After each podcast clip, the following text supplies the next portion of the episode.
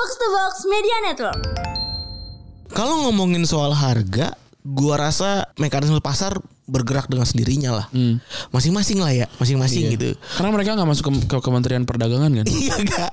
Even pajaknya juga segala macam nggak tahu. Ada kakek-kakek gitu kan yang masih jualan Tetap begitu aja. Iya gitu. Terus kita menyalahkan soal kesulitannya dia gitu ya. Disalahkan kita nih gitu. Buat gua nggak adil. Buat guanya gitu. Kenapa gue jadi disalahin ketika dia nggak bisa berinovasi gitu. Eh, kalau dia masih jualan gulali, maksud gue ya susah. Nggak udah nggak ada yang udah nggak ada yang percaya gulali itu higienis gitu.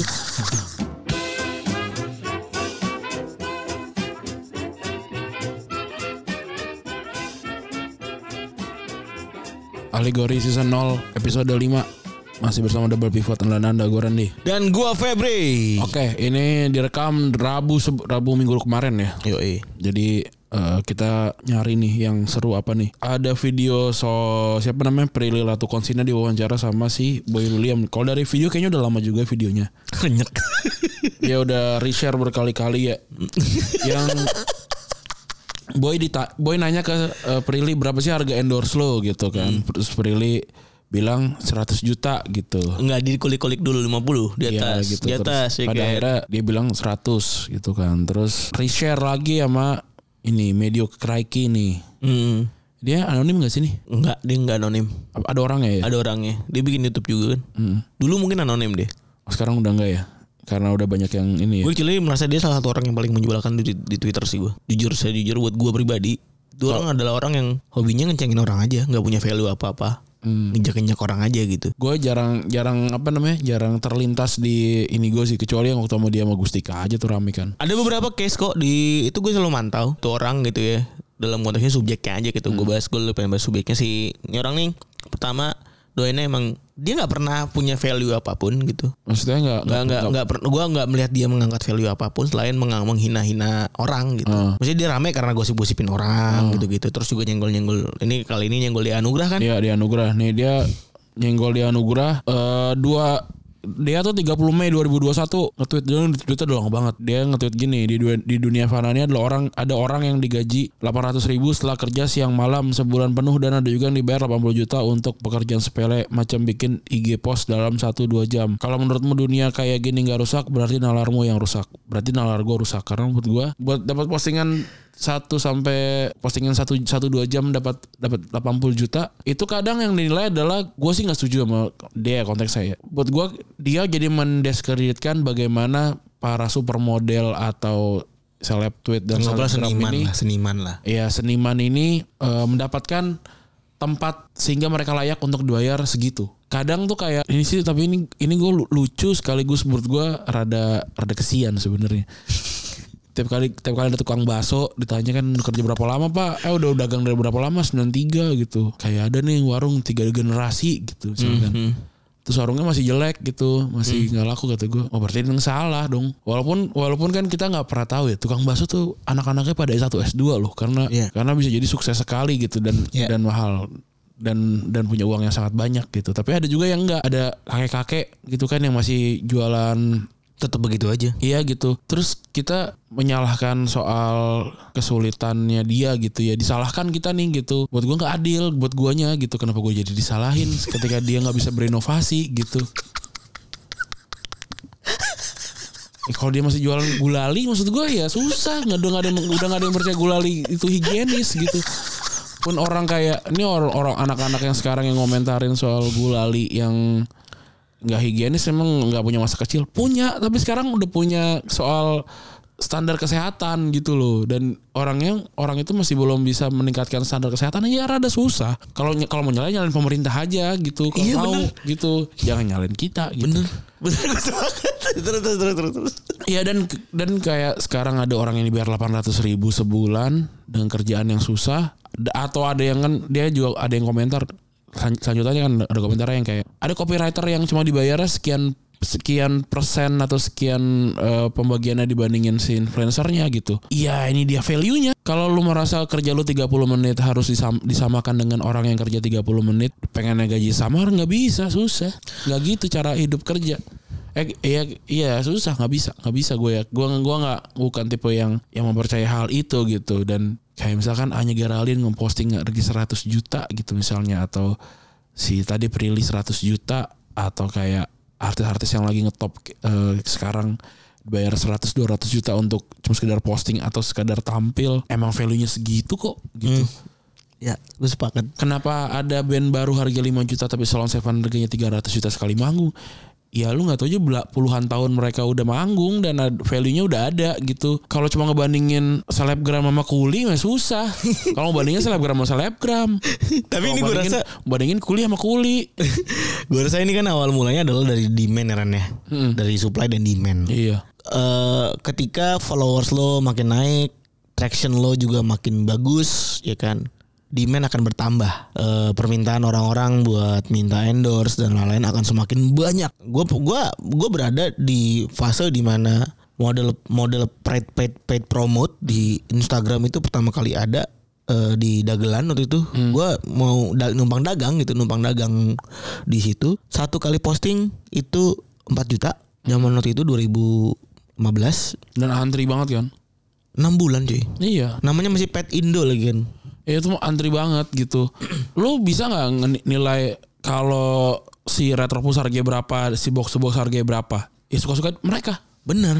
Ini kan pada akhirnya udah makin banyak antriannya. Terus udah dirasa ini. Kadang-kadang mungkin untuk ada efisiensi juga ya kan ada ada analisa efisiensi bisnis apa segala macam mereka memutuskan untuk menaikkan harga tersebut ya kan ada value yang bertambah ada value yang bertambah kan yang masuk ke mereka juga ber- jadi berkurang kan. Permintaan juga jadi berkurang apa dan lain-lain. Terus selama ada yang makan nemu nih nemu titik temunya kan antara supply dan demand. Dikasih demandnya sekian dikasih harga supply sekian oh tetap makan juga. Ya naik lagi kan. Orang tuh baru baru bisa protes kalau ada kuli dikasih duit 800 ribu kerja tidur. nah nah ini gue mau nyambung nih. Gue mau nyambung kalau selebgram dibayar 80 juta, postingannya nggak ngehit. nah gitu. ini Run gue mau nyambung sesuatu. Kalau ngomongin soal harga gua rasa mekanisme pasar bergerak dengan sendirinya lah. Masing-masing lah ya masing-masing Iya. gitu. Karena mereka nggak masuk ke, ke Kementerian Perdagangan kan. Iya gak Even pajaknya juga segala macam nggak tahu. Yang selalu gue kedepankan adalah Profesionalitas lah ini gitu. Mau berapapun lu bayar Kalau memang lu sudah dibayar untuk bikin konten Lu perlu membuktikan bahwa Bikin konten tidak sekedar untuk foto 2-3 jam. Hmm. Buktikan dong maksud gue Gue pernah kok ngerasain ada Itu balik lagi selebgram yang gue bayar 30 juta atau 40 juta Postingannya setengah budak Hmm. ditagih setengah budak diinin nggak mau diprotes nggak mau. Even gue minta refund karena refund karena dia nggak Nggak sesuai. nggak sesuai sama brief gue dia marah-marah gitu itu itu itu maksud gue itu yang Iya dulu kan banyak kan drama drama drama itu yang diposting-posting kan yang ini nggak ini postingannya nggak sesuai gitu-gitu kan. Atau, Itu yang- atau ada pujian-pujian kayak misalkan siapa yang yang niat batu Aulion gitu kan itu kan kalau bikin postingan kan niat banget dan segala macam gitu kan. Wah kayak gini dong niat dan segala macam gitu. Ya bagus kalau sesuai. iya Kalau niat wah dibeginin-beginin tapi ternyata nggak direct sales dan juga nggak sesuai sama yang diharapkan juga ya percuma juga gitu loh. Jangan-jangan emang cuma sekedar posting pakai pakai BH doang. Lebih works gitu karena yang dituju adalah awareness, awareness. Bukannya bukannya jualan gitu. ya itu yang bikin maksud gue kadang-kadang yang perlu diperbaiki justru adalah si profesionalitasnya. Kalau memang ngerasa itu worth buktiin lah itu worth gitu. Buat teman-teman yang eh, jadi influencer gitu bapak kan kan baru promosin GrabMart kan Iya. ini saya masukin sini nih. Gua kan sebenarnya nggak boleh nggak boleh mention sama GrabMart tapi nggak apa-apa kan udah lewat udah lewat dua minggu ya kayak gue kayak ditanya harganya berapa segini gitu buat gue buat buat gue tuh mahal tidak kalau kita ngerti orang marketing ya ini Iya. ROI-nya tuh tipis lah gitu ya Iya, tapi kan gua nggak mau, nggak mau cuma sekedar posting. Gue cuma kalau mau posting harga segini karena banyak hal yang gue hindarin sebenarnya. nah kan kayak gitu-gitu pada akhirnya Iya. Oh, cocok or- cocok kok kok ininya soalnya apa namanya secara secara market sama stylenya oh ya udah kalau kalau cocok apa namanya monggo nggak apa-apa gitu. Gue tuh kalau posting tuh harus bayar hamin satu kalau nggak gue nggak mau. Tapi saya mau dibayar hamin satu gimana mas? Gimana, gimana mbak? Gitu. Wah nggak bisa eh, karena ini karena apa namanya karena dari final saya di- cuma ada pembayaran tanggal sekian sekian gitu ayo udah nggak usah nggak apa-apa gue gitu karena buat gue kayak ba- barang apa pembayaran gue gue sih selalu bilang pembayaran di bawah, di atas di, di bawah sejuta bayar hamin satu. Kalau emang harga segitu. Iya. pas harganya 5 juta juga pembayaran ham, eh, apa namanya kurang dari 5 juta harus bayar hamin satu. Alias emang harus dibayar hamin satu kalau gue karena gue malas nagih dan segala macam. Ada kan yang momen gue di endorse terus gue malas nagih gue kasih ke lu kan? Karena gue malas nagihnya Pada akhirnya itu yang nggak sesuai ya nggak sesuai. Iya kayak gue ngur kayak, kayak iya nih harus trans apa harus dikirimin eh, hard copy hard copy dan segala macam. Gue bilang nggak mau ah ribet.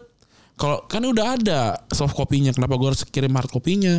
Ya karena kak gini gini gini gini gini.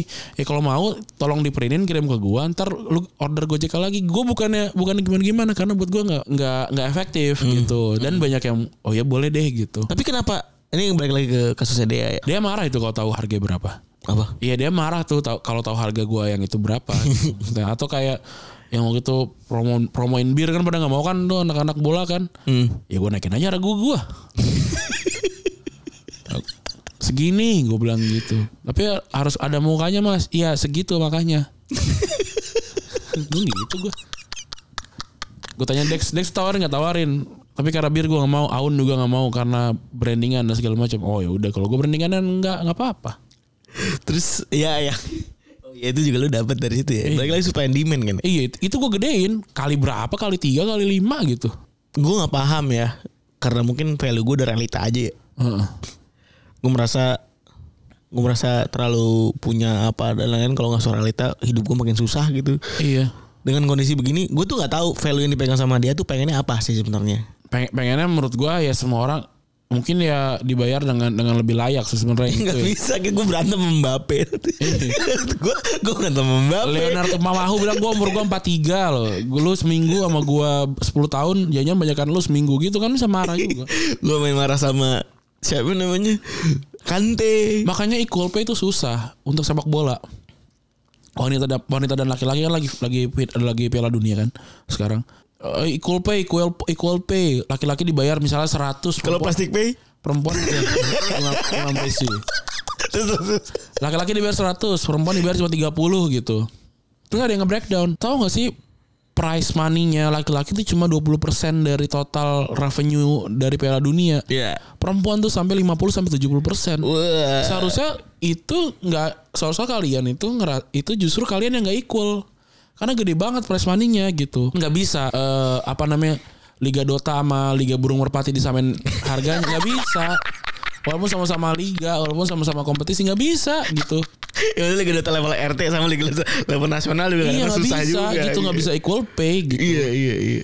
Ya walaupun sama walaupun sama sama-sama kompetisi nggak bisa gitu. Bola juga nggak bisa. Laki-laki bukan masalah laki-laki laki-laki dan perempuan kalau kalau memang tapi gue nggak suka nyampe sini. Walau kalau emang jago main nggak ada namanya women's football nggak ada men's football. Ya adanya football Wah. itu equal. Tapi kan nggak bisa kita sama-sama Iya, paham, gitu. Bukannya bukannya tidak menghargai soal soal laki-laki dan perempuan bukan bukan masalah itunya tapi tapi gitu gitu kan ada yang apa walaupun gue juga nggak suka ya banyak cowok-cowok yang apa namanya pasti cowok yang bikin soalnya kayak highlight eh, Piala Dunia terus yang cewek dibikin yang tolol-tolol gitu Oh ya kan ya, yang kayak gitu-gitunya Yang maksudnya nggak bisa main bola nunjukin Iya, bahwa tidak bisa main bola. bola gitu. Atau yang kayak ya walaupun emang dibuktikan emang kan kayak apa Amerika versus Wrexham gitu kan ya. Yang yang Wrexham menang berapa 5-0 nggak salah babak pertama gitu-gitu kan. Yang padahal Wrexham tuh divisi 4 kan. Hmm. Tapi ya ya itu mungkin juga reality check juga, tapi mak- tapi maksud gua nggak bisa tuh yang namanya equal pay susah. Iya. Makanya W- makanya UMR juga juga rada tricky juga gitu. Siapa yang layak di dihargai UMR gitu, gue juga nggak tahu. Oh iya gue tuh lupa pembahasan UMR tuh basisnya apa ya? Gue lupa. Di tetap di luar negeri tapi ada standarnya. Oh ini eh ngomongin soal UMR tuh. Oh iya perlu ada standar industri sebenarnya dibanding UMR. UMR kan menyamaratakan region. Iya, bukan industri. Ah, Harusnya industri di mana di mana pun sama. wah. Jadi industrinya laundry gitu misalnya. Laundry di mana-mana ya pegawainya standar sekian gitu. Atau mana ada pada revenue dari pendapatan tahunan. Iya maksudnya kan Pembagiannya. udah kelihatan lah ya laundry di mana-mana ya mungkin penghasilan dan pendapatannya mirip-mirip kan. Dibuatlah tuh asosiasi eh, laundry yang mana nentuin nih titik tengahnya nih angka segini lah yang menjadi eh, rataan pencapaian laundry sehingga normalnya orang-orang laundry itu digaji sekian. Kalau kalau UMR mungkin dari ada dari kebutuhan hidup juga kan? Ya, dis- distandarisasi dengan ini. Dengan kebutuhan hidup, Iya. inflasi dan lain-lain sih. Terus tau gue gitu. Sama sebenarnya juga UMR itu kadang-kadang rendah untuk memancing investor datang sih. Oh, ada itunya juga ya. Ada. Sumpah gue ngeliat iklan di Cikarang, billboard. Heeh. Kendal orang Kendal itu, orang Kendal eh, bupati apa apa Kendal gitu ya. Mau memamerkan bahwa eh lu buka perusahaan di ini gua aja, buka pabrik di tempat gua aja. Karena UMR murah. Iya. Wah gila juga sih itu. itu Walaupun, walaupun banyak kan yang pakai cara itu kan.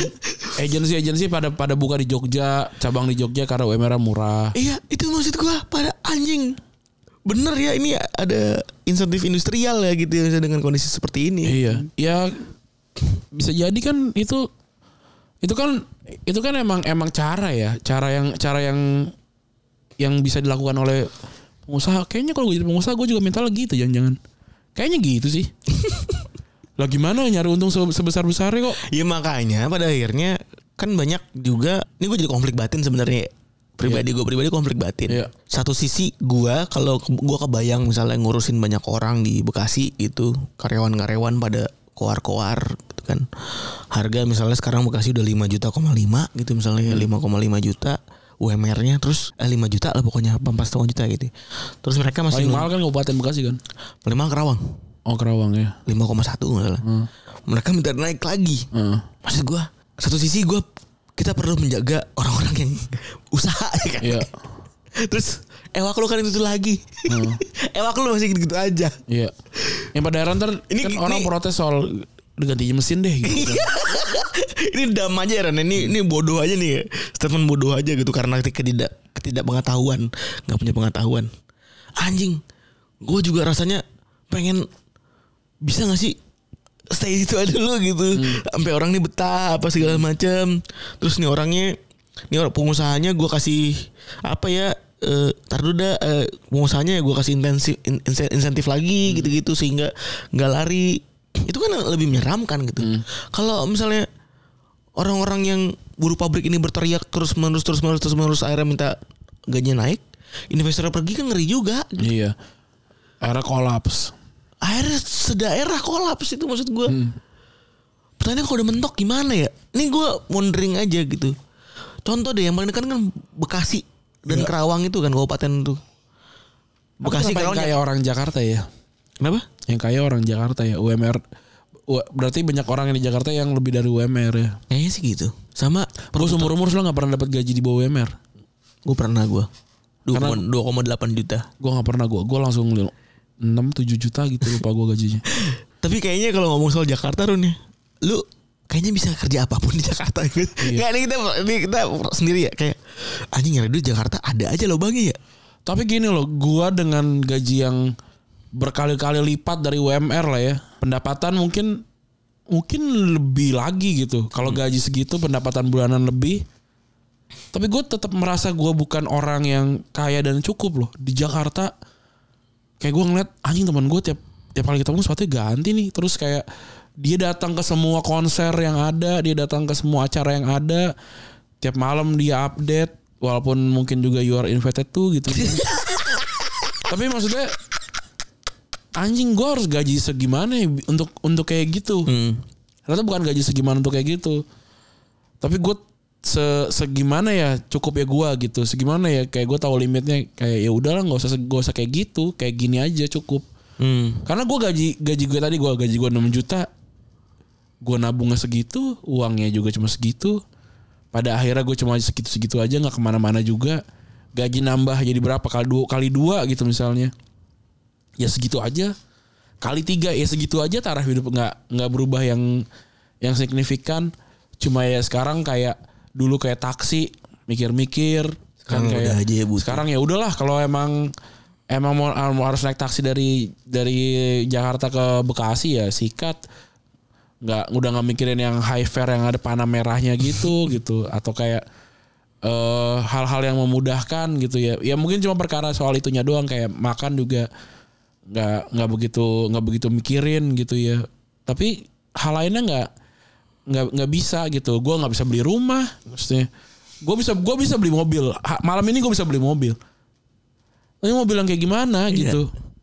Eh, kan balik lagi ke ke CDA ya. Hmm. Berarti gue ngerasa kenapa kita dibebankan sama beban moral gitu. Kalau lu nge, kan ada statementnya kan adalah kalau lu nggak ngerasa begini gitu. Ini kita bukan mendukung si mediokraki ya. Ya. Dan juga kita jadikan ini sebagai case aja gitu. Kita berdua berteman baik sama dia. Tapi nggak tahu dianya. Berteman baik lah dia mah.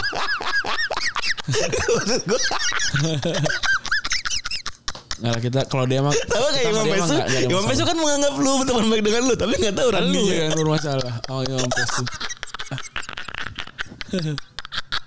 Imam Pesu udah aktif lagi dia sekarang. Dan terus Bisa bounce back dia. Terus Ini Ron Apa namanya Statement yang paling pahit menurut gue kan adalah Mereka Dia menganggap bahwa Kita nih yang Ini rusak kan apa Nalarnya rusak. Nalar rusak Kalau kita menerima itu tersebut Gue bingung kenapa beban moral dilempar ke gue ya gitu.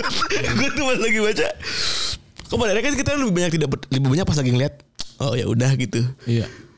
Tapi gue jadi mikir Kenapa beban moral dilempar ke gue ya Kenapa Kenapa tidak Dia tidak bisa mendefinisikan tuntutan pada pemerintah gitu Atau apa gitu Heeh. Maksud gue Atau jangan-jangan emang nggak bisa kebanyakan mayoritas orang-orang nggak bisa begitu apa?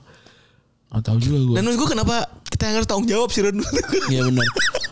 gue gak tahu apakah itu udah udah adalah versi kedua setelah dia diskusi sama banyak penulis kalau ada penulis yang cuma dibayar 100 ribu per buku Ya, itu anjing juga dibayar 100 juta per buku gitu. Kalau tapi kan itu kan udah paham ya soal kualitas buku soal penjualan buku dan segala macam gue rasa kalau itu kalau itu dia udah nyampe di situ udah pernah ngebahas itu seharusnya yang ini nggak bukan soal nalar rusak atau bukan nggak atau atau nggak rusak sih. Berarti soal?